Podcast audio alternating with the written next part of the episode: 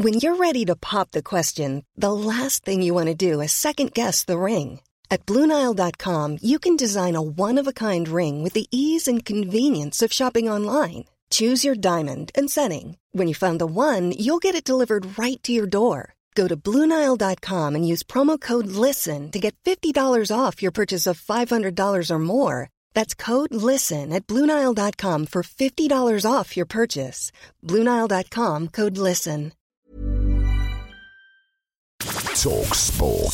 This is the Talksport hit. I'm Alex Irons. I'm Fern Bosch, and it looks like Pep was right. Maybe Liverpool are Man City's biggest title challengers. Liverpool won, Manchester City nil, and that 22 game club record away matches without defeat for Manchester City comes to an end, all courtesy of Mo Salah's goal on the 76th minute. Guardiola said before the game that he wasn't writing Jurgen Klopp's side out of the race, and you understand why now. It was feisty at Anfield with both managers angry at refereeing decisions. Salah was, well, he thought he was fouled. It looked to me a clear as day foul on the left hand side. Uh, Jurgen Klopp continued remonstrating, and then eventually Anthony Taylor stopped the game and he showed Jurgen Klopp a straight red card. How can you not whistle that foul? How on earth is it possible? Liverpool are also looking into reports that coins were thrown at Pep Guardiola during the game. The City boss says he wasn't here and sarcastically brushed off the stick he got. I was going to try, but didn't get it. They got it in the coach years ago, but not not that time. Yeah, next time, next time we will do it better. City's defeat was also celebrated in North London, with it ensuing that Arsenal go four points clear at the top of the table after their 1 0 win at Leeds. I'm extremely happy, obviously. Yeah, if I look at the game, especially in the second half, there are tons of things that we have to do better, but you have to understand as well where we're coming from and uh, the difficulty and the credit that uh, Leeds deserves as well to play the way they did the second half. Apparently, even Premier League clubs are struggling with the energy prices because a power outage actually meant the start to the game was delayed by 40 minutes. Anyway, the pressure steadily continues to grow on Steven Gerrard at Aston Villa. Villa nil, Chelsea two. Another defeat for Aston Villa. Villa 17th since Gerrard took over, but more urgency from Villa certainly, but ultimately nothing to show for it. Yeah, listen, my, my team made Chelsea suffer for the first hour of the game. I thought we started really aggressive. We come out the blocks fast. I can't ask for any more from the players. They're giving me that, you know, around that hour mark. Obviously, the second goal was a huge blow and took the wind out of us, and I think our belief and confidence was affected from that point. A double for Mason Mount, and with the news Reece James might be out of the World Cup. Good to see another one of Chelsea's young Englishmen shining. He's got the quality, he works hard for the team. It's not easy in the Premier League to continually score an assist, but he's got the attitude, he's got the intelligence, he, he tries his best. So when you've got those characteristics and you've got his quality, there's, a, there's always a chance that it turns in your in your favour. That win means that Graham Potter is still unbeaten as Chelsea manager. Another English manager doing fine at the moment is Eddie Howe at Newcastle. They remain with only one defeat so far this season after a goalless draw at Old Trafford. Ten Hag said that after Thursday night that the goals will start flowing for United, and he had the same speech written again. I think uh, we had, I think, 15 attempts, yeah,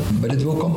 Our strikers uh, will score. And David Moyes suggested the video assistant ref for West Ham's 1 0 draw at Southampton needs to go to Specsavers. Moyes was unhappy that the ref appeared to intervene in play before Southampton's opener. Our next live commentary on the network might not be as glamorous as El Clasico, but it's a decent one. Charlton against Portsmouth in League One can be heard tonight from 7 pm on Talksport 2. And hit subscribe on this podcast for a look ahead to another busy week in the Premier League on the Talksport hit. Talksport.